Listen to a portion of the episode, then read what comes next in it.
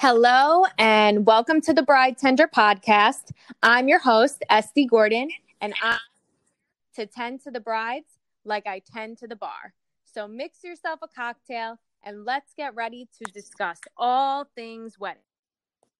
Today I'm here with Tanya Pushkine, also known as the Vow Whisperer, and we are going to discuss how to rock your va- rock your wedding vows and have a ceremony you and your guests will always remember. So, Tanya, thank you so much for coming on the podcast today. Thank you, Estee. I'm really excited to be here. I'm so excited to have you on um, and get to discuss, you know, really what goes on into having a beautiful wedding ceremony. But also, I wanted to mention something. We spoke last week for the first time, and I felt like we really clicked. And when we spoke, you told me how you got married within two months of planning. and I was like, I know that it's totally possible, but usually so unheard of. And I have to say, kudos to you for planning in two months. You are a woman after my own heart. Well, I'm telling you, Estee, I just don't believe that people need to go through this ridiculous amount of stress with all this time to I mean, I don't know what they're doing in all their time, but it's not needed. You can pull a hundred percent. I mean, you can pull a wedding together. You've got your venue. That's the most important thing.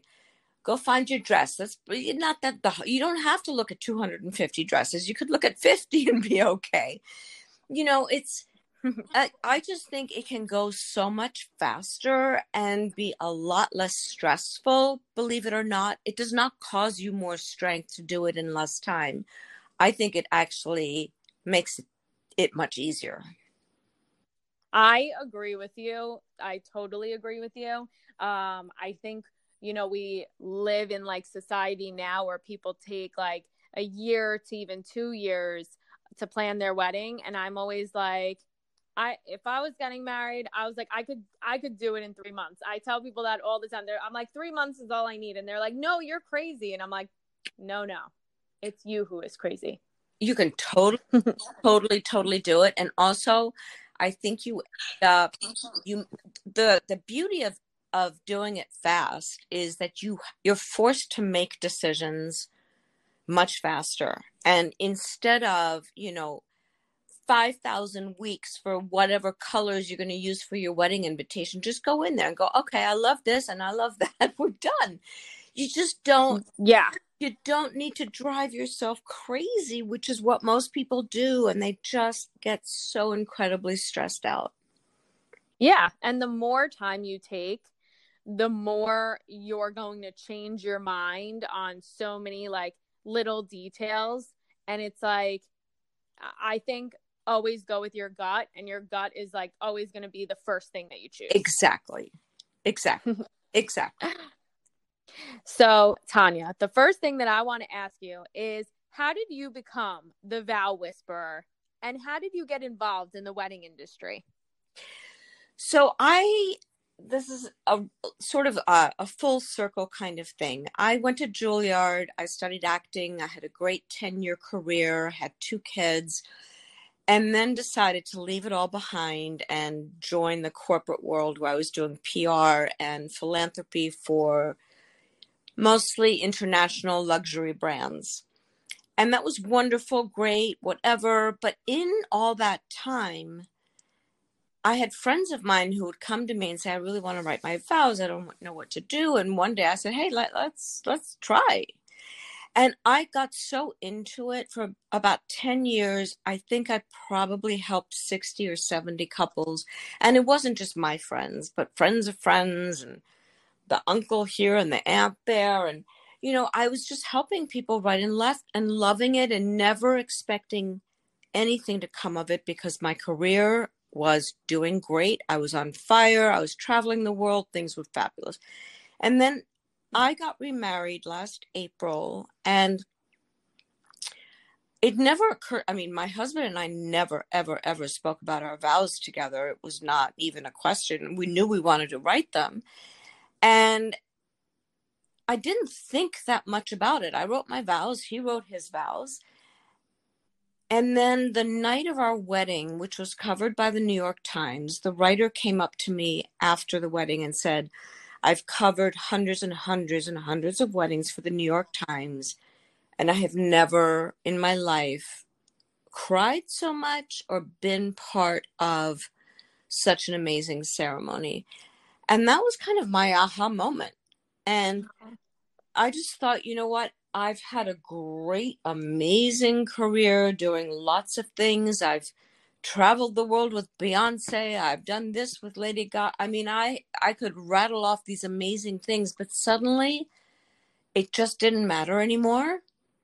And I felt like this was it. This is what I was going to do next. And I had lunch with a friend of mine who had been at the wedding, lunch with him a, a week later, and I said to him, What do you think?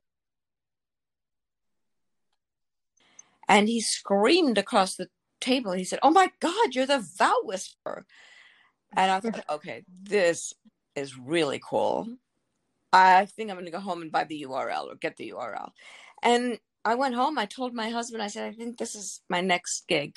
And you know that's how i started and it's so it's not like i'm a newbie but i'm a newbie in terms of it being a professional existence i think that your you know career has been like so interesting and so fun and like very like like very like colorful.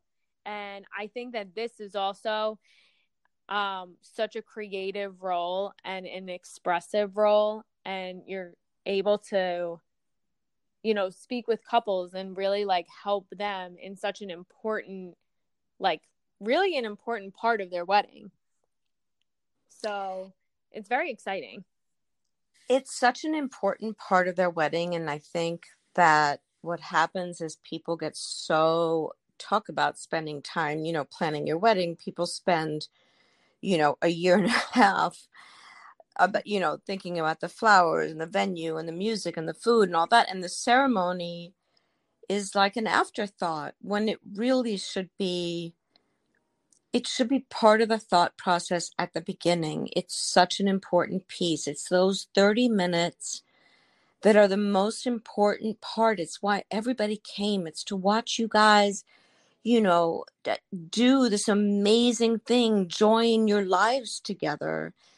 And I feel, and I don't know if everybody else does, but for me, I feel that the ceremony should be prioritized.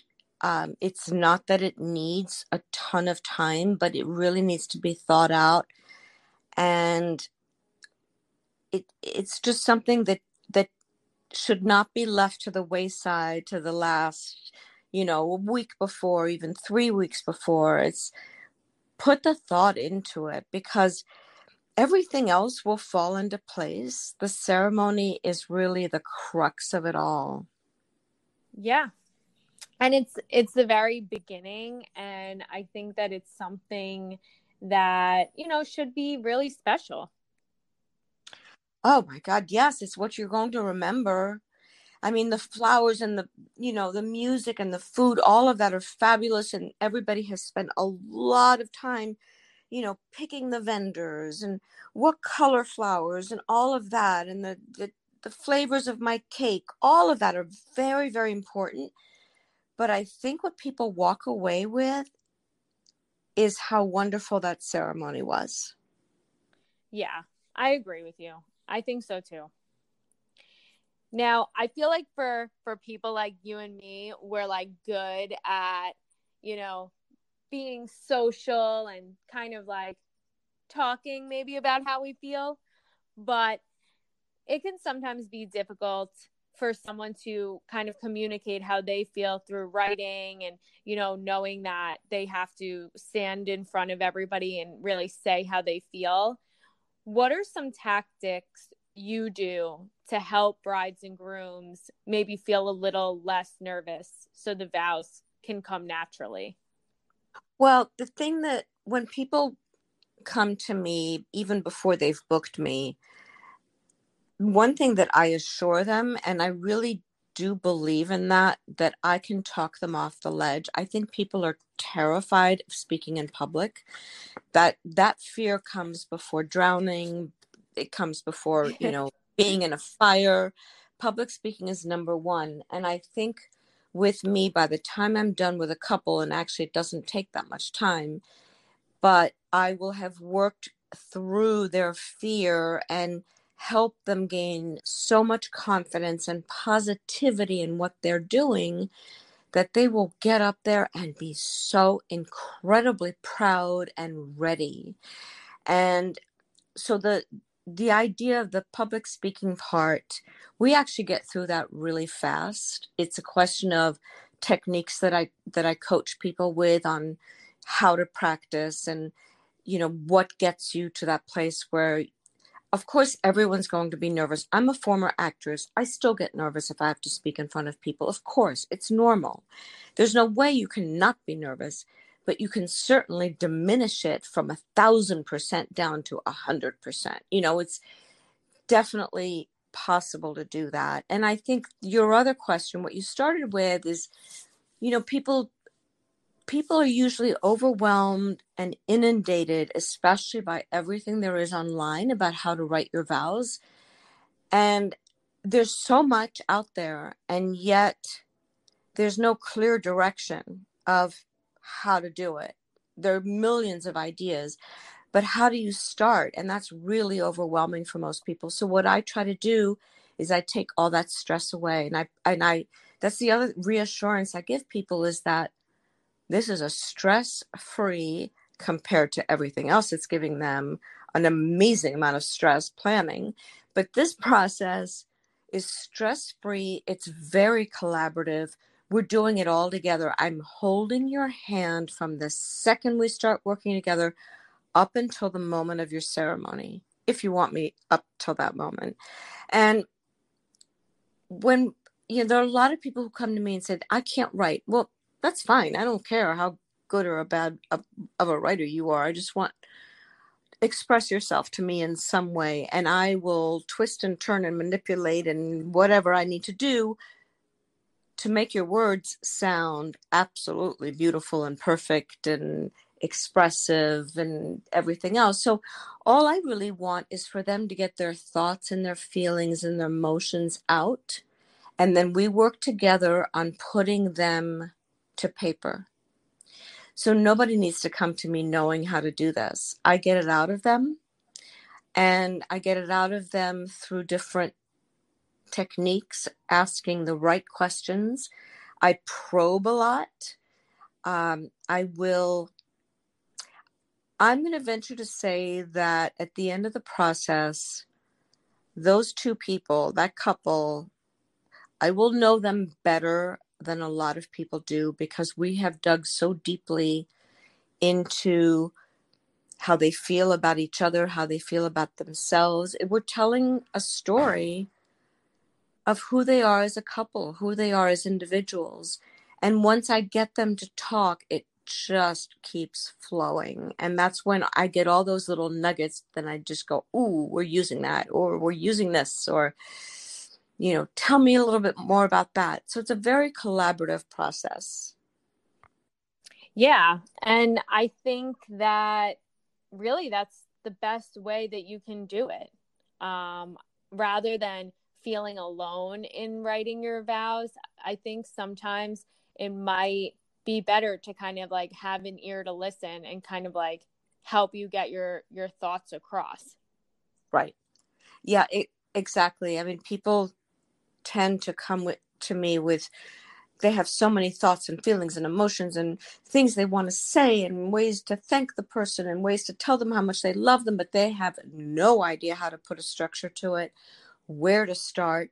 And i actually don't encourage people to go back online and look for more stuff once they work with me because that's just adding way too much stress and pressure. I, I want to take that off their plates and let's just work with the raw feelings that you have and I will magically turn those into your vows. And something very important to say is that I'm not the writer. Um, people very uh, quickly assume, oh, you're the you're the vow writer. I'm not. I will edit, I will make suggestions, I will rewrite, I'll do all kinds of things. These words have to come from you. I can't I can't make up what you feel. I I can't I can't write what it was like the second he walked into that bar the first time. I wasn't in your heart. You've got to tell me this. And so it's you know, it it's really important that I have their words. And of course, nobody needs to write well. It, it doesn't matter what it sounds like. I will, you know, embellish and manipulate the words and do whatever I need to, but with the person's approval every step of the way. It's got to be a thousand percent genuine from them, not from me. Yeah. And I mean, I like that. I think that you want it to be you know, something that sounds like them, which, you know, I feel like it would be obvious if it didn't sound like them. Mm-hmm. so, in addition to helping brides and grooms write their vows, you're also able to officiate at weddings. What are some yes. traditions to incorporate in in the ceremonies? Um, something that I love to do is so let's say a couple comes to me only to officiate, nothing to do with vows. Because if they come to me with vows, then it's it's it's like a 360. I get to know them so well and I'm able to write a ceremony that's far more personalized to who they are because I really have gotten to know them well. Um, I think it's important to look at the cultures and the traditions and the rituals that come from their backgrounds. For example, I recently married a couple where she she was a Muslim a, a guy a Muslim born of Pakistani parents, but she was born in Guyana. And he is a devout Christian from the Philippines. So, talk about traditions and rituals and culture. I mean, a mishmash of so many different things there. And I researched, I researched a lot, and we came up with, and this is, you know, it's only for people who really have very specific backgrounds like that, which a lot of people do. But we ended up doing a Malaysian tea ceremony I mean, I had never done this before, but you research, you figure it out, and you do it.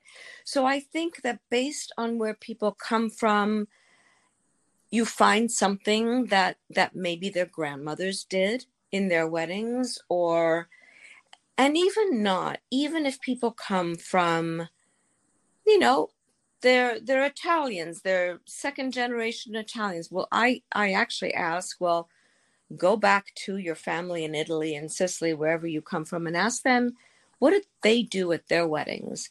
Because I think it's really special to be able to add something that comes from another generation or two or three generations.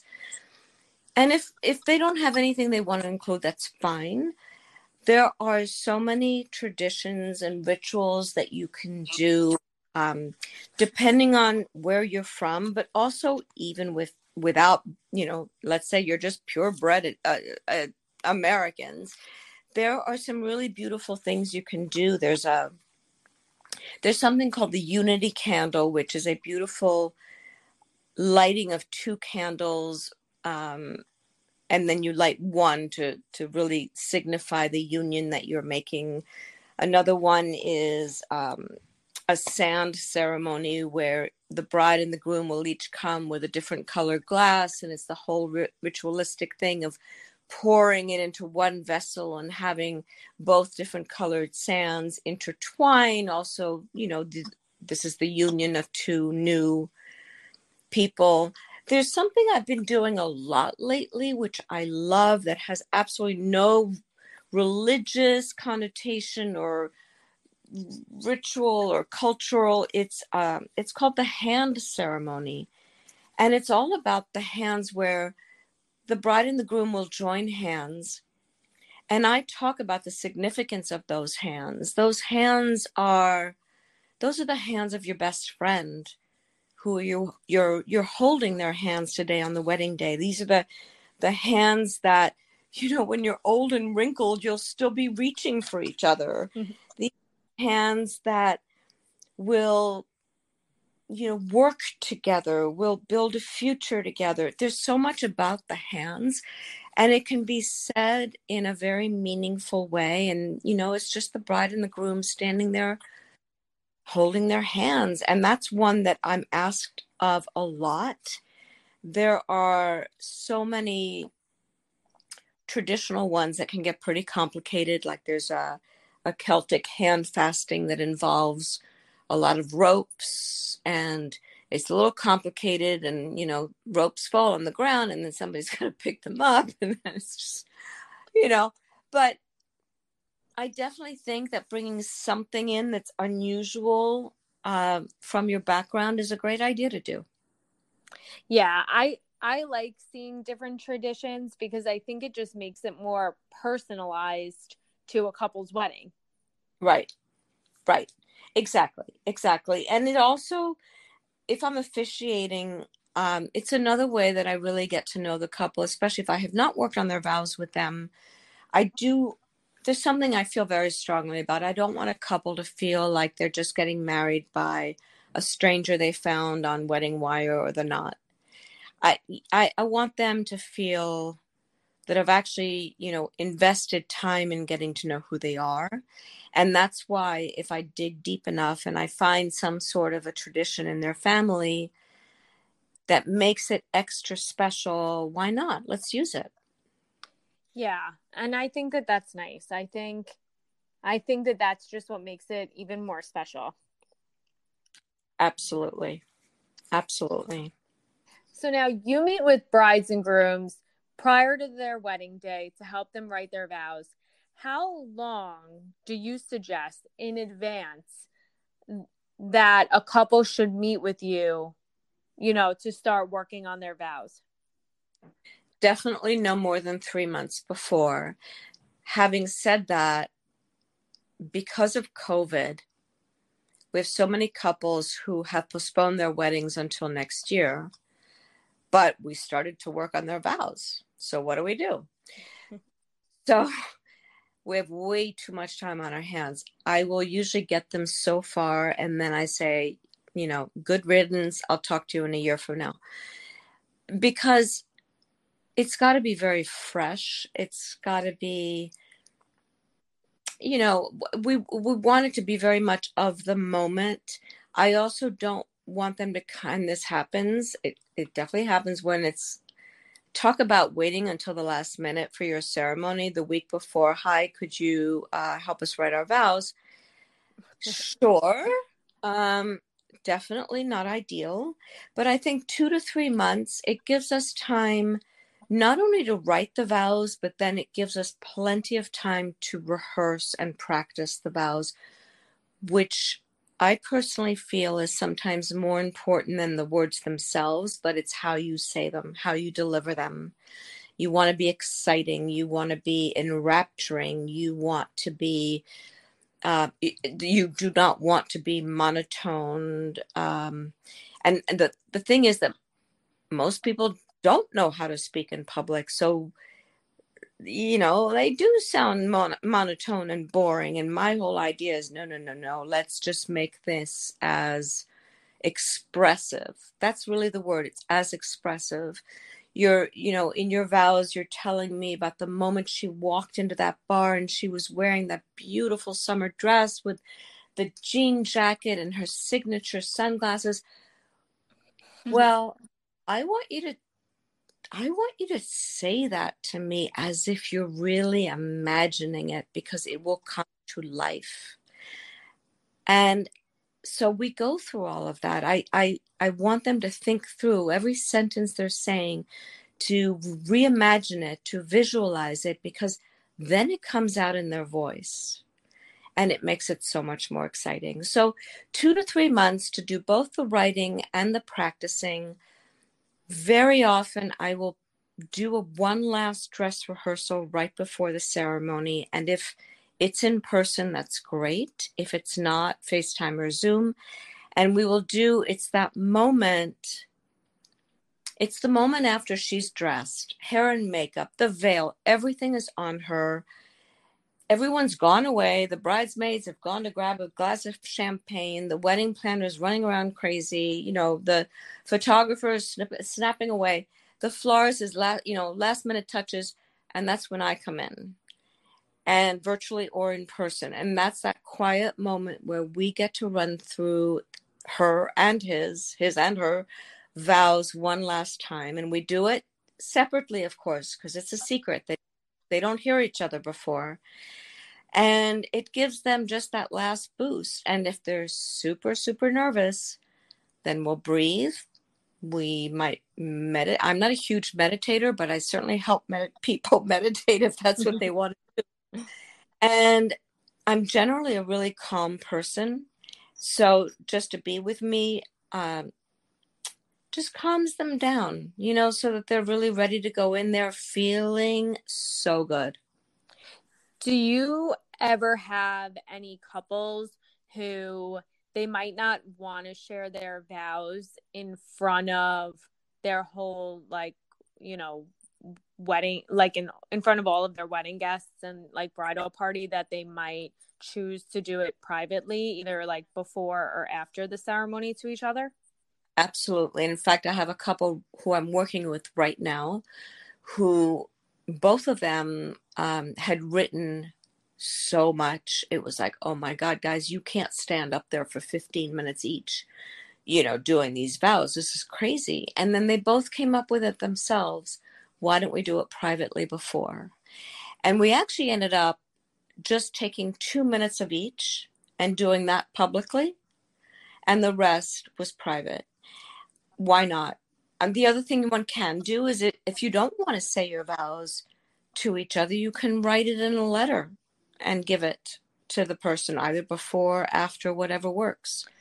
That's true. I actually didn't think about that, but when you see a lot of like the wedding trailers now, it's usually, you know, the bride and groom like are before the ceremony and everything and while they're getting ready are usually reading what each person has written to them. Mhm. Sure. I mean that that definitely happens. Um I can't say that I have it happen that often. Uh, but sure. And especially if if they're super private people or super, super, super shy, and I just cannot get them comfortable, then, you know, either writing a letter or doing it privately. Sometimes it's right after the first look. You know, they'll they'll read their vows to each other. And then then there's a huge sigh of relief. yeah then the party can get started exactly I guess it's also true with like a best man or maid of honor or the parents. Like you use you usually see they're like a little stressed out before they have to give their speeches, but then once those speeches are over, they're having like the time of their lives. And hopefully, honestly, they're not too drunk before they even get into the speech because that happen a lot. Yeah. Um, yeah. And honestly, I mean, I do help with speeches and toasts a lot. And I always say as short and sweet as possible and don't go into some embarrassing memory you have of him like you know oh god knows what i mean i've heard some horrible things oh yeah you know just short and sweet and practice with me a couple times if you can. Um and you know and the thing is sometimes i stress like maybe try to do the speeches and the toasts earlier on in the night. Yeah. You know because it can be disastrous. Nothing is more cringy than when you are a guest at a wedding and you are watching an awkward speech go down and you're just like okay someone please take the microphone away from them i know I, it it happens it happens more than it does not happen. It's just people think that they can just get up there and that very often it's like, you know, they wrote it the morning of or whatever. It just it doesn't work. It does not work. Yeah. I was flown to a wedding in the Caribbean last summer and I had worked on the vows and the ceremony and all of that and you know, we, we stayed as guests. I took my husband with me because I thought, okay, I'm being flown to this thing. Well, let's make a vacation out of it. And so we were guests and the speeches i swear to god there must have been 15 of them and they didn't stop they just kept going and going and going and i thought i was going to die i was like oh my god because they were like three people who were expected to give the speeches and then the stupid thing was does anybody else have anything to say and then that was it it was like it was over it was oh over. my god that's over the top yeah. yeah, very. and top. not over the top in like a good way. yeah, exactly. Uh, exactly.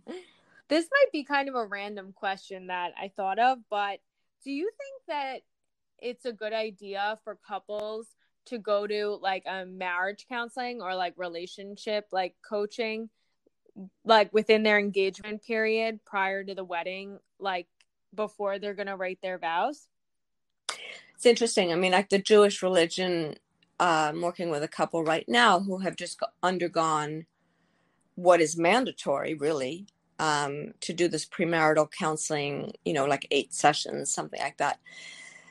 I find that um, I have a couple of friends who are therapist, not therapists, sorry, counselors for premarital counseling, but also wedding coaching, which is a totally different thing.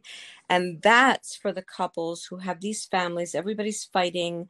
The, you know, the mother of the bride doesn't like the groom's mother, and how are they ever going to settle on the whatever this looks? I mean, everybody's fighting and the stresses, and the bridesmaids hate hate each other. Oh my God. That's when a wedding coach is really, really useful um, the premarital stuff, I think there is nothing wrong to admit that you might have some things that you've got to work through, which is fine. There's really nothing wrong with it. And I I for one totally believe in therapy, any kind of therapy. I think it's wonderful. And if you feel as a couple that you want to become stronger in some ways in that you you know, would feel more comfortable sort of settling something that you've got going on, why not? Now, one thing that does come out, I'm not a premarital counselor, I'm not a therapist, I'm not a whatever. I'm not that person, but I do find that in the work we do, that I do individually with each person, is very therapeutic in many ways and I'll give you an example. I was talking talking with a, a group, but this is before COVID, when the groom was here in my apartment and was sitting there going back and forth, you know, with his vows, and he he started to write something about anger. You know, I promised to try to, you know, stop. I don't remember. It was not a well written sentence, but something about his anger, and he put his pen down and for 20 minutes said to me, You know, I'm really trying to work on this. And I'm trying to just stop and take a breath and listen to what she has to say, blah, blah, blah, blah, blah, for 20 minutes. And he felt so much better. And I also got some beautiful little nuggets of what he said that we used in his vows. So, in a way, there is there is a very therapeutic aspect to the work we do. And across the board, every single person has come to me afterwards saying that the whole vow writing process was enlightening and in a way a revelation because they discovered so much about themselves so much about you know most people they aren't totally in touch with every feeling and every thought and emotion for the other person and that's my job. I get it out of them but when i do they're like oh my god i didn't know i had this in me. And so it ends up in many ways kind of being a little bit therapeutic yeah I mean, I would have to think so. And I feel like I know that, you know, you're not a therapist or a counselor or whatnot, but I think a lot of what you do is helping people, you know, really feel and kind of almost experience like their emotions. Yes. So, you know, in a way, you're kind of a therapist for these people yeah. without with without being a therapist. I don't charge enough. oh, I listen. Oh, I understand. I do understand. but you know what? It's it's actually I love I love this work so much, and the more I get to know each person, the better their vows are going to be because it's you know so much comes out, and I have yet to find a couple who was so stunted who could not express themselves. And believe it or not, this is completely against stereotype, but men are more expressive than women. I know that's really hard to believe. it's hard to believe, but I my theory the more I see this is that okay, we women, we overshare, we talk like crazy, we tell our friends everything. Men don't Men don't, that men do not express themselves. Very rarely do they, you know, in ways that we women do.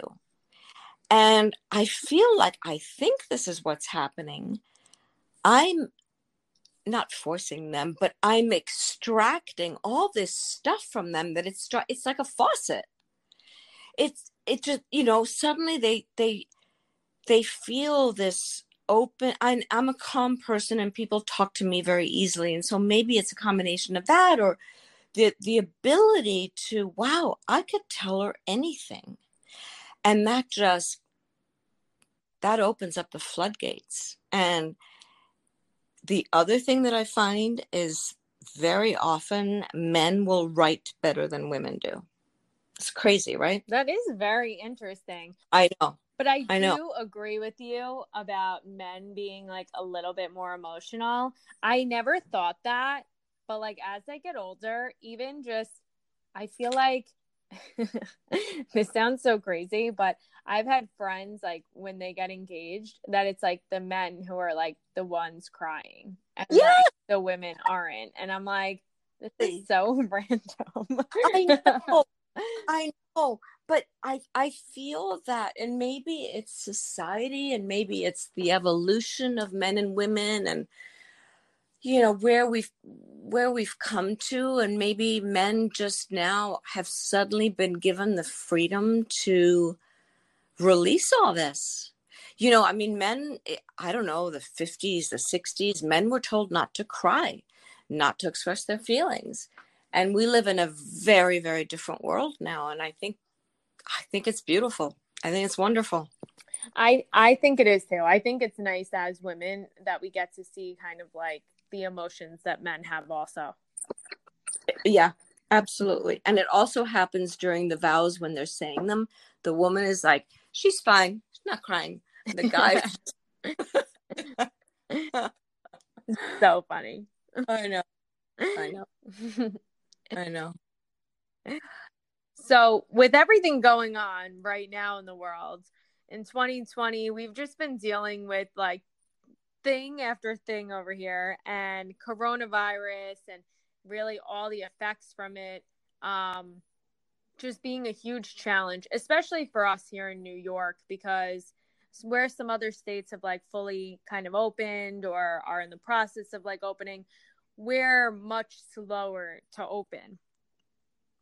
Um, and many weddings obviously have had to postpone or they might be in the midst of postponing.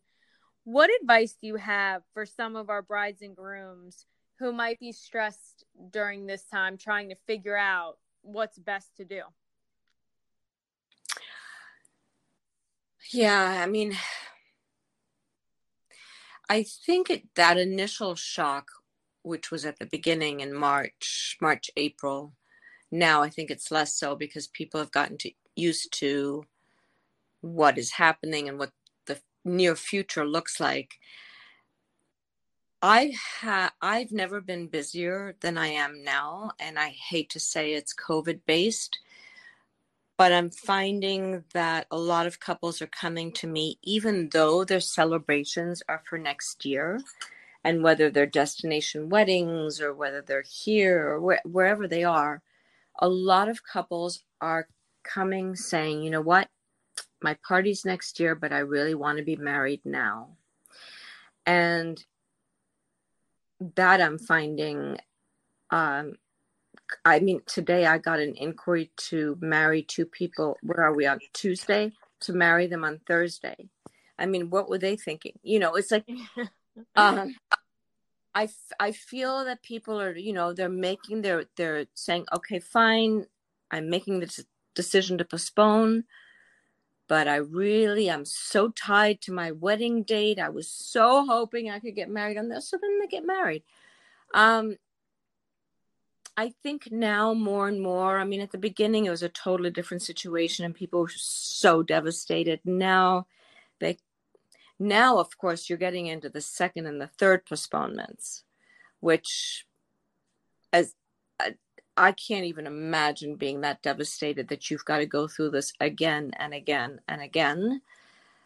Um, but people are being creative about it and, and I have a, a friend of mine who was supposed to get married last weekend, and she's in outside of St. Louis, where she her parents had this big pool where they threw a social distance party on the wedding day just to acknowledge that there was something that was supposed to happen that day and you know people find find different ways to deal with it. It's it's not easy for anyone. Um, I feel for these brides. I mean, the brides more than the grooms. I, you know, brides are far more emotional when it comes to planning their weddings.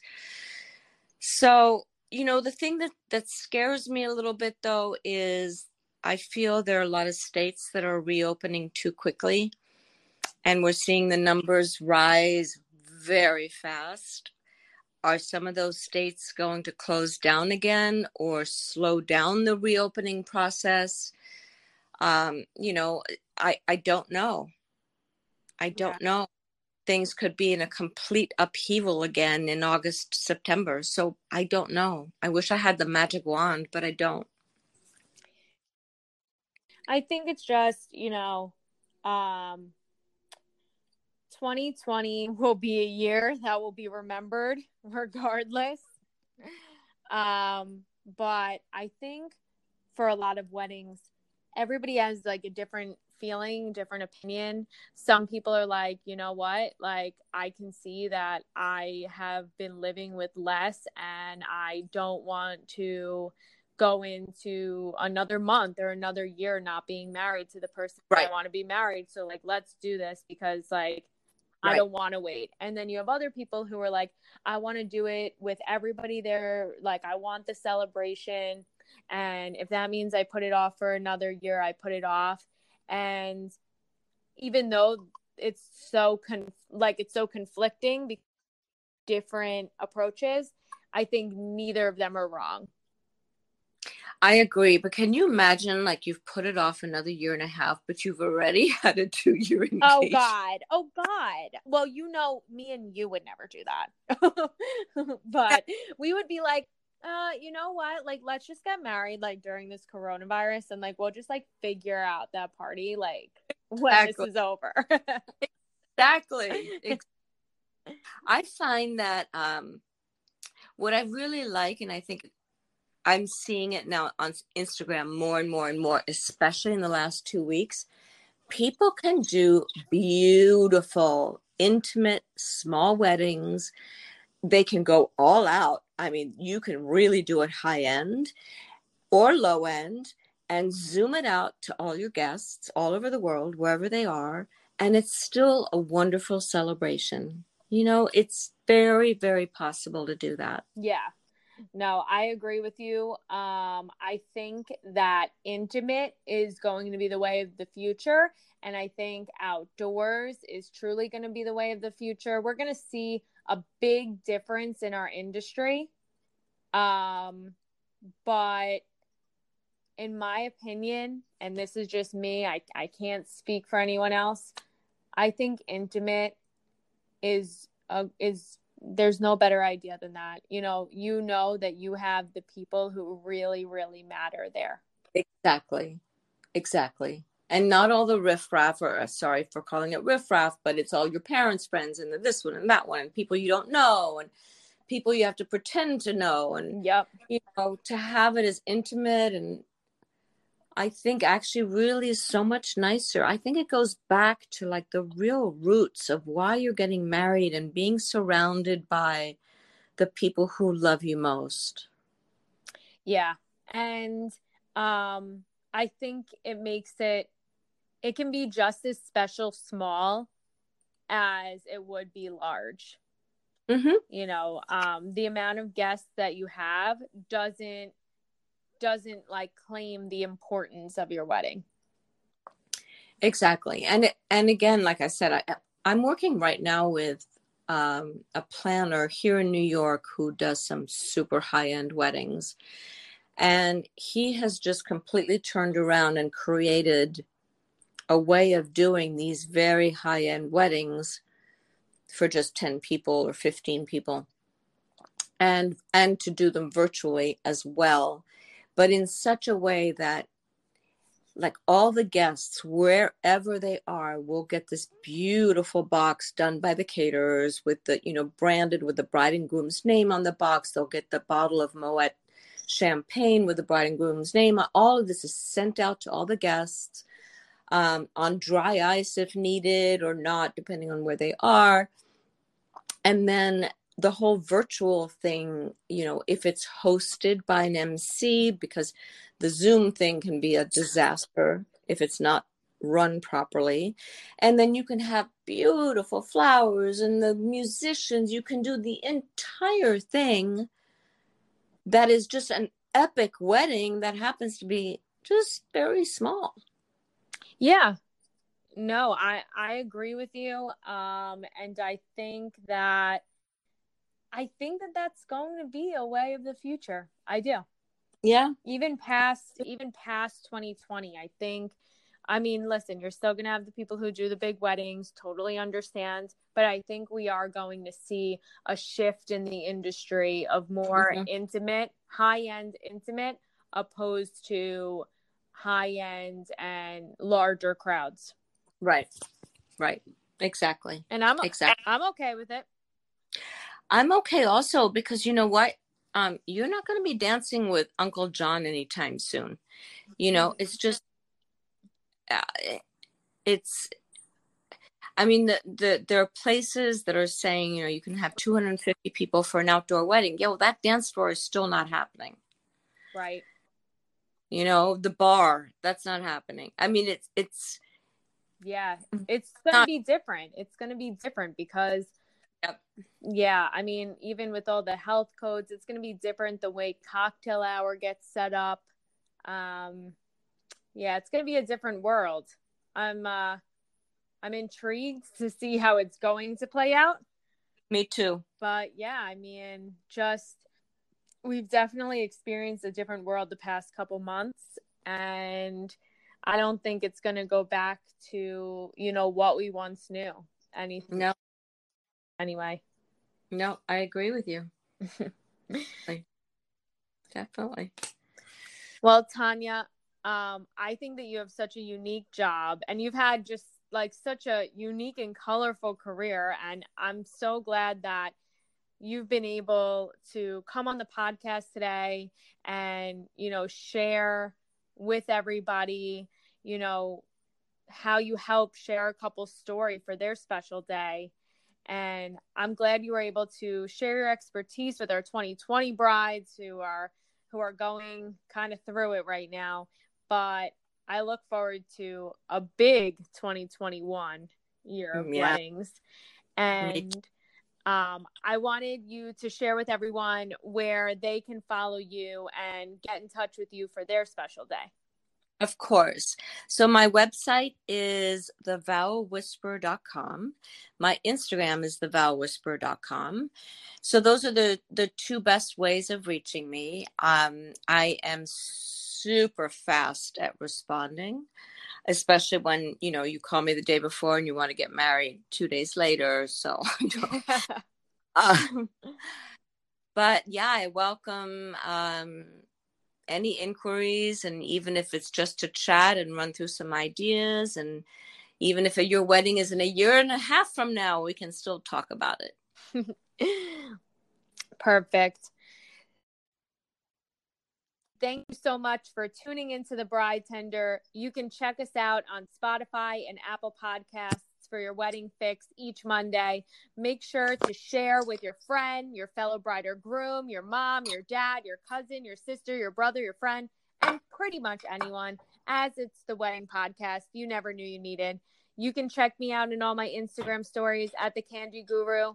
Make sure to follow my candy table displays at Eventpire and my event blog showcasing the top event trends on Long Island at the Long Island Eventista. And of course, make sure to follow the bride tender for all fun facts on the wedding industry, ways to save money on your future wedding, and hiring the best in the business for your special day. Don't forget to follow Tanya at the Vow Whisperer and let her help you rock your vows for your special day. Until next week, mix yourself a cocktail, slide into my DMs with questions you want answered on all things weddings. Stay sane, stay healthy, and we'll catch you next week. Thanks so much. Bye. Bye.